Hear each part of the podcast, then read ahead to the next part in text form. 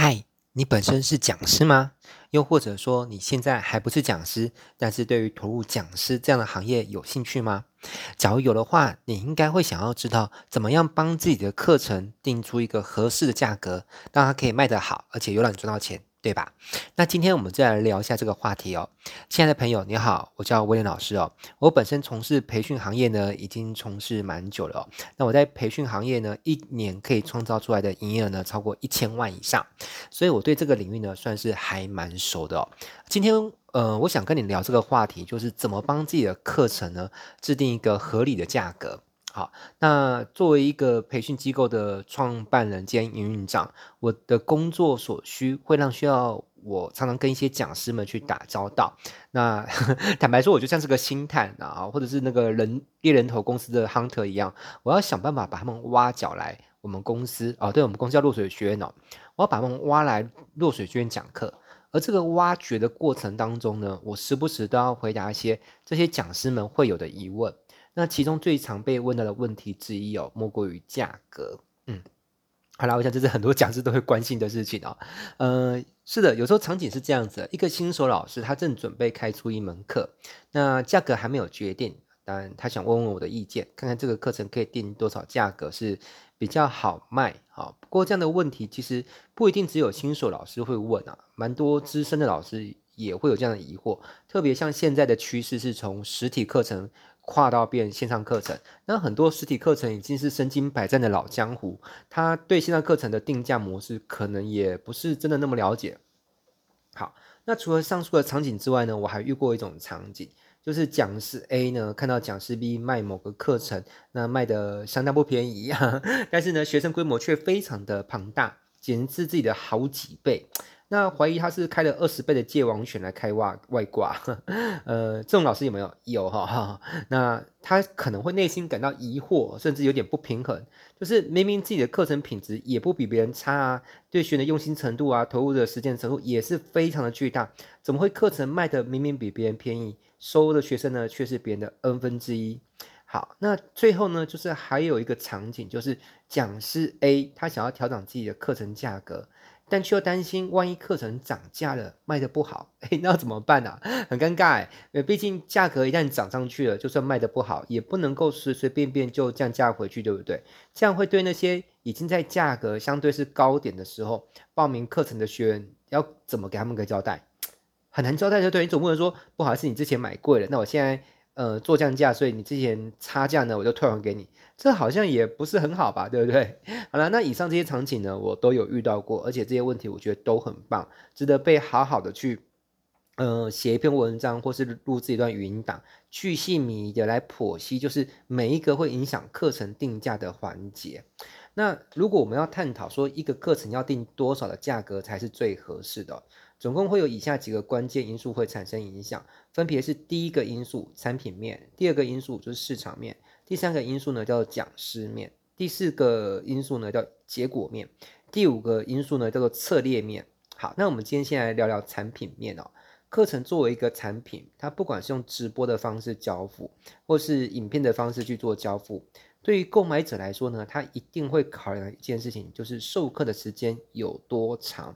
好，那就以消费者买营养保健品来说好了。假设是买综合维他命好了，他也会在购买前先考量一下，就是这个综合维他命啊，一罐有几颗，对不对？毕竟，假如一罐假设是一千六百八十元好了，那里面装有三十颗，跟装六十颗，跟装九十颗来说，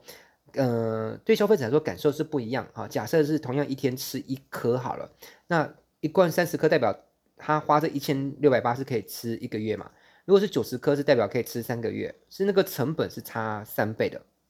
好，所以从消费者，也就是从学员的心态来说，通常他会觉得啊，就是在价格不变的情况之下，授课的时数越长的课程哦，就越有购买的价值。好，那我们再举个例子好了，假设说今天有个学生叫志明，好，那志明想要学习 Excel，他上网查了一些线上学习平台之后呢，发现有两个课程，好，那为了方便。讲讲下去了哈，那我们暂定就是一个课程叫做 A 课程，好，另外一个课程呢叫做 B 课程。好，那假如两个课程的授课讲师他们的资历呢都差不多，好，甚至连其他的因素呢也都一样。那唯一不同的就是 B 课程的授课时数是三个小时，那 A 课程的授课时数是六个小时。那我想请你站在志明的角度来揣摩一下他的心境。你觉得志明会报名哪个课程呢？我猜换作是你，你有可能选 A 课程，对不对？那以我个人来说，我有一门课叫做终极文案引力系统。这门课程的总学习内容呢，超过一百个小时。而每当我在向学生介绍这门课程的时候呢，提到说这门课程有一百个小时，那学生就会产生一种就是这个课程内容很庞大哎，很丰富，就是名单叫就澎湃的那个感觉啦哈。那有的时候我会遇到以下的这种状况啊，就是某个老师来信，他说想要跟我们合作。那透过我们的平台呢，卖他的某某课程，但是我看了他的课程规划呢，我发现只有五个小时的影片内容，但是价格却开到三万多块。那看完之后呢，我们团队内部讨论的结果是，暂时还是先不要卖这个课程好了，毕竟要让我们的学员去接受哦，一个课程卖到三万多块，但是授课时长却只有五个小时的教学影片。坦白说，呃，连我们说服自己的内心都觉得蛮困难的哈，说服自己都说服不了，就更不要说去说服别人了啊！因为我们的角色就是要帮老师去卖课程给更多人嘛，我们就是要去说服别人，呃，入坑啊，报名这老师的课，好，所以我们自己要先能够自圆其说，逻辑自洽啦哈。当然，这个老师面对我们的回应说，因为我们后来就回应那个老师说，我们觉得这个课程时数五个小时卖三万块。可能会高了一点 哈，那他对面对这个我也会觉得不服气啊，就是觉得这个课程虽然只有五个小时，但是呢价值非常的巨大，是自己花了十年甚至更长的时间去做学习哦，才能做出来的。而且虽然说课程只有五个小时，但是自己还会提供一些售后服务啊，比如线上一对一咨询啊，每月直播等等的，嗯。好啦，讲到这边，亲爱的讲师，我我想跟你说，课程的主体的时数就像是一碗牛肉面，而你提供的价值呢，就像是牛肉面上面的葱花或是榨菜。好，那呃，客人总是优先考量牛肉面本身的分量够不够大，能不能让他吃得饱，好满足他的基本需求。那牛肉面上面的葱花则是附加的考量，哈，这叫附加需求，嗯。好，所以你能不能去想象一个画面，就是假如在你的面前有一碗牛肉面，它的分量是小小的，然后呢铺了满满的葱花跟榨菜，甚至叠得像一座小山那么高，然后店老板就以此为诉求，把牛肉面卖得贵贵的，呃，比如说 要卖个两千块，类似像这样子啦，哈，那还要消费者买单，你觉得这样容易吗？嗯。不容易，对不对？所以，如果店老板一意孤行，积极宣传，并且找到精准的族群啊，比如就是很爱吃葱花，或是很在乎那个榨菜好不好吃，分量多不多，那这种课程有没有办法还是卖出一定的量？当然，我不是说有可能，但是我们不太想冒这个险啊。毕竟我们每宣传一个课程，都是要消耗一定的资源，嗯。不管是时间或金钱都要投入，而且我我们公司已经经营了八年哦，算是好不容易熬到现在，有长出一些羽毛哦。以前是没有什么羽毛，所以 也没什么好爱惜的。但是我们现在已经有一些羽毛了，我们就要爱惜羽毛，对不对？好，那多少时数对应多少价位比较合理呢？我这边给出一个参考的价格，但这不是绝对的价格。按照目前最主流的线上课程价格，大概就是三小时左右的授课内容。然后售价大概在一千五百块台币上下，那正负三百块左右，也就是一千二到一千八的价钱。如果是三小时左右的话，消费者大概都还算能接受了哈。那这个其实也不是我说的，你去看很多的学习平台，不管是好学校啦、优塔啦，还有很多很多啊，你去上去逛一轮，你就会发现好像大概 平均的市场行情价大概就是这样，而且你还要知道。这些定这样的价格的老师，很多还是业界非常有名的老师，哦，不是不不见得是些小咖，好不好？那如果你看人家比你更大咖都定那个价格了，那你还要指望说你的时数又比别人少，价格还要比别人贵那么多，真的是不容易啦，哈，不能说做不到。如果你有些比较特别的价值论述的话，那这机会机会还是有办法达成的啦，哈。关于什么是价值论述，这个未来有机会我再好好跟你聊。这个是构成课程能不能卖很贵的一个很关键的核心因素。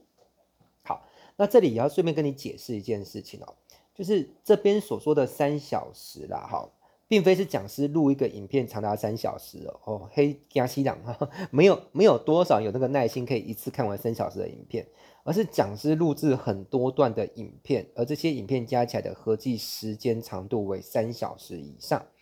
那么一段影片的长度大概多久比较合适呢？我这边给出的建议就是大概十五分钟左右啦，哈。那为什么是十五分钟这个数字呢？因为我觉得这刚好符合了一般人在做某些事情的时候。大概会有的空档的平均长度值，嗯，比如说，如果你要去上班，好，上班族可能从家里到公司搭一趟捷运啊，或等公车，是大概至少会花十五分钟以上，对不对？通常啊，哈，那或者是在餐厅门口排队等上菜，就是很多人都会有这种所谓的 零零碎碎的空档时间。那这个时间如果他愿意拿来学习的话，其实就蛮合适的哈。等于说，他不需要空出一个很大的一块时间，他可以把很大块时间拿来做别的事情，比如跟人家约出去看电影，呃，出去旅游踏青什么的。那把这些零碎的时间，原本也做不了什么事情的时间，就拿来进行碎片化的学习哦。好，那讲到这边，我也要补充说明一下，这里的十五分钟是个参考值啊，哈，不是一个很硬性的绝对规格。我看过有些老师的一段影片，大概五到七分钟。这这有问题啊？这其实没有问题啊！哦，所以如果你的每一段影片都只有一分钟的话，对学员来说看了会觉得有点累累的，就是感觉他刚按完播放键没多久，吸收了一点点知识，然后呢又要再去看一次，再去按一次播放键，一直按一直按，然后才继续吸收下去。按久其实会觉得有点烦，就是觉得 你走不要干脆一次多讲一些，我就不要一直每隔一会儿就跑去按那个下一个章节的按钮。你你这样了解吗？特别是有些他可能是做呃学习的时候，他会一边做别的事情，比如说打扫家里啊，这个我还蛮常这么做的。好，或者是一边做运动都有可能哈。那他为了按下一个章节，他就变成说打扫到一半，他要很快的回来去那个按下一个按钮。所以你大概可以算得出来啊，如果是一个三小时的比较算是入门课的话哈，那。如果是每一段影片十五分钟，大概就是你要准备录制十二段影片的内容，这样理解吗？好，那一个课程如果是三小时，其实学员内心大概也明白，就是在这一个主题呀啊，这个知识领域的学习阶梯上面，它是属于一个相对叫做入门款的课程，他自己也不会指望能够学到很深的东西，比如说他要学程式啊，比如说学 C 加加语言，学 Python 语言，类似啦哈，不太可能。三个小时就把你训练得很厉害，可以去考证照吧？这个太难了，哈，对不对？好啦，所以通常来说，三小时就是一个入门课了，哈。如果你要在该技能继续深造，就要买时数更长、价格也更贵的这个叫做高阶课，啊，或者叫进阶课。好啦，一门课程如果是时间比较长，我们可能就可以把它定位为是高阶课程，那就因此而卖一个更高的价格。啊，这个学员他心里也是有数，比如说，呃，要多长呢？比如说时间八小时以上课程卖六千八，哦，十二小时以上课程卖九千八，类似啦，仅供参考。你说有没有可能卖更贵？嗯，也是有可能哦，因为我就有看到有一些老师是有做到，可是不要单纯的去想说。呃，别人可以用八小时卖六千八，十二小时以上卖九千八，或是有人十二小时可以卖一万九千八、两万九千八，就觉得我的课程呢，时间跟他差不多，我也可以卖那么高的价格。我只能说，事情真的是没有你想那么单纯。好，别人做了什么事情，你要扪心自问，一个一个去逐行检视，他做的事情，你有没有做到一样的量、一样的规模、一样的品质？如果什么都没有的话，我只能说，嗯。这个闽南语怎么说呢？就是没有那个卡称就卖可以贼的无啦哈，就是你没有那个本事哈。比如说你是小孩子，你去拿个大铁锤，想要砸死别人呢，没砸到，先砸死自己，对不对？好了啊，所以这个未来还有很多事情，我可以慢慢跟你分析，跟你聊啊，就是怎么样才能够让你的课程真的具备条件的时候，你再去把那个价格拉高，好，要不然你。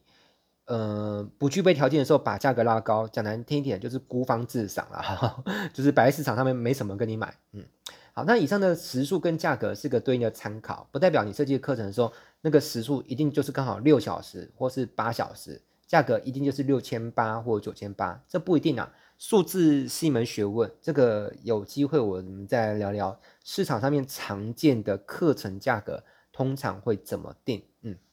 好。那如果你的课程并非是用教学影片去做交付，而是用直播授课或是实体授课，其实道理也是类似的啦。因为学员一样会看你的授课时数有多长，来决定作为自己要不要入坑的因素之一。好，讲到这里，聪明的你可能会发现一件事情哦，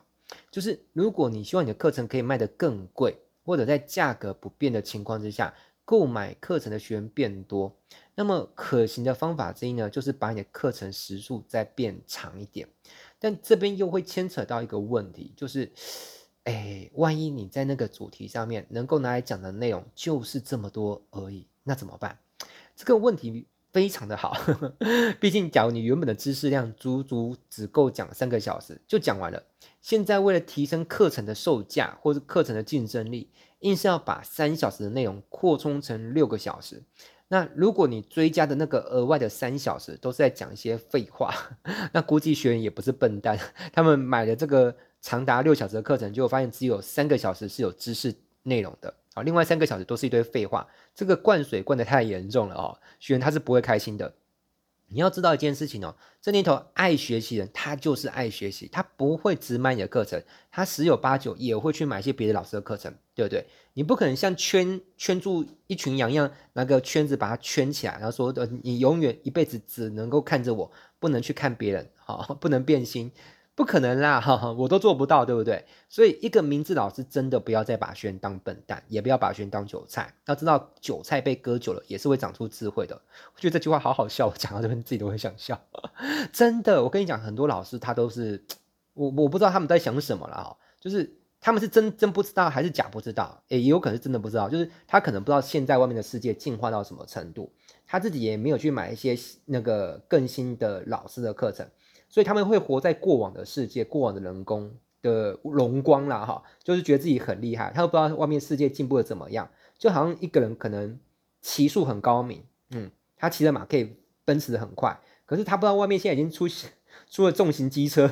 人家轻轻油门一吹都跑得比他更快，你了解我意思吗？那因为他们不知道市场的状况，所以他们就还会自己以为自己很厉害，然后也会觉得说，既然我的课程这么棒，那学员应该要继续拿他们真金白银的钞票继续支持我的课程。怎么可以去买别人课程，对不对？好啦，这叫做自己已经失去竞争力，但却没有自觉的老师。我跟你讲，非常的多，嗯，但是你不要问我是谁，我绝对不会说出他们的名字的。好，那其实我我说一句实在话啦，哈，就是我认识的很多学员，他们可能一年当中买过的课程，可能比这些有在出来教课收学费的老师哦，可能三五年买过的课程的总和还要多很多很多很多。这是什么概念啊？就是你作为老师，你自己都不花钱持续精进自己的脑袋，然后学员都比你还上进，那你到底还要指望为什么你可以在课堂上，在教学的市场上面持续的跟人家收学费？真的是没道理。好，所以我我听到这一边，我不是在骂谁，好，我只是 随便唠叨说说一些自己内心话。好，就是我希望听到这段话的你，不管是新手老师或资深老师，真的要自觉啦。好，我自己说我自己好了，我光录这段音频的时候。我这个月买了多少课程，我已经数不清了。嗯，不上个月了哈，因为我录制的时候是六月份，上个月五月份我大概买了应该七八个课程，跑不掉吧？好，其中有两门课是台币三万块以上。你看我已经是嗯，在台湾算有一定知名度的老师，成绩也混得还不错。我透过讲课啊，就是不管是我帮别人操作，或是我我帮自己操作，嗯，或者我跟别人合作，大概个别都是一千万的规模。大大概你可以理解我意思吗？就是我操作别人课程不包含自己的课程哦，大概可以做到一千万。那我跟别人合作，我自己的课程部分又是另外一千万，等于两个合计就快，就是我参与到的啦，大概是一年两千万。当然我也不能说我很了不起，因为比我更了不起的也有啦哈，也是有人可以一年做到一亿以上。但我相信这都算少数啦。你说听到这段视频的人，我相信绝对不可能很多人都可以在培训市场上面一年参与到两千万的规模。绝大多数的老师，即便是过去非常风光哦，非常风光的老师，可能现在都以台语来说就是没用啊，就是就是在市场上已经很难再看到他们的踪迹，或是开课开的频率啊、收费规模啊、学员规模诸如此类，都很难再支撑起来了。好，所以就是如果刚好发现自己是这样的话，真的是要好好的思考一下，你现在到底还在花多少钱，而且还有就是你开就是购买课程的面向。不要太单一，这样会造成营养不均衡。哦，有些人就是一昧的崇尚，就是要买国外大师或者大陆名师的课程，然后有点看不起年轻的后辈，或是看不起台湾自己老师的课程，也也不一定了哈。但是我我说真的，以我买课程来说，我是不不分领域，不分资深或资浅，很多老师他可能才出道一两年、两三年，他的课程我照样在买，而且我一样觉得收获很多。我觉得，嗯，我我觉得这样子才是一个良好的一个吸收的方式，你才会比较客观的看到市场上面的每一个老师的面相，而不是永远去买那些就是比自己更资深的，或是一定就是美国人，或是一一定是大陆人。这个真的不一定，因为以我来认识，以我的观察，就是不管台湾、中国大陆，甚至马来西亚、美国老师，很多老师课程都很好。那最好就是呃，什么课程都买买买，那这样子你对市场上面才会有一个全盘的认知，也会明白自己在赛道上面自己到底是处于哪一个位置，要不然就会像是一个玩赛车游戏，但是又不看那个。右下角的小地图，好，然后只以只以为自己开车开的技术很棒，世界第一秒啊，那好。好啦，对于什么才是好的课程，有价值、有干货的课程哦，说不定对这些已经上课曾经的学员来说，其实他们更有鉴赏能力哦。他们我觉得就像那个《西游记》里面的孙悟空一样哦，长了一双火眼金睛哦。一旦买了一个水分太重的课程，下次就不会再买了。呃，而且还可能出自于一番侠义心肠，私底下会跟很多其他爱学习的朋友劝告，说：“哎，不要买这老师课程哦，CP 值太低。”哎，有没有这种人？有哈，我就认识有一个学生，好，他叫什么名字我就不说出来，好，简称 Q 同学啊。Q 同学他就是一个叫做培训界的王语嫣，就是他什么课程几乎都报了哈，各大名师的课他都如数家珍，所以他一一买一个课程，大概看五分钟就知道这个老师的那个课程讲哪讲的哪里不好。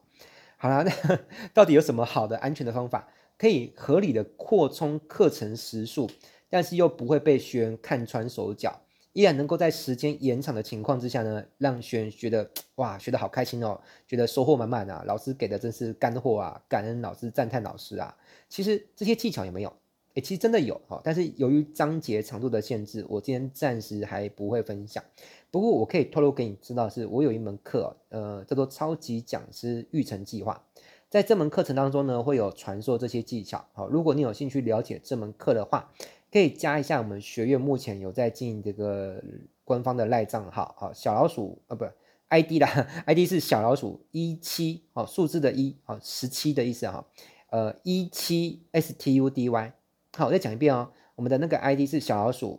数字一七。然后呢，英文 S T U D Y，好，一七 study 的意思。好，那前面记得加个小老鼠哦。你加完之后，对着我们这个赖官方账号，这以前叫 Lite 了哈。你输“超级讲师”四个字，那我会把这个课程的介绍的连接，那还有一些好用的表格啊、资源啊，跟我一些比较是属于免费培训的部分的资源给到你。那至于你要不要跟上来去上我的，就是。呃，付费的培训课程，就看你对于这块的重视度跟积极度，还有野心到哪里，好不好？那 OK，我觉得这个章节我就先暂时跟你聊到这边哦。在下一个章节，我会跟你继续深挖探索课程定价的另外一个关键的要素啊，这个要素叫交付方式跟精致度啊。如果你对这个议题感兴趣的话，记得要订阅我们的频道，并且持续的关注哦。好啦，那我是威廉导师，我们下个章节再见，拜拜。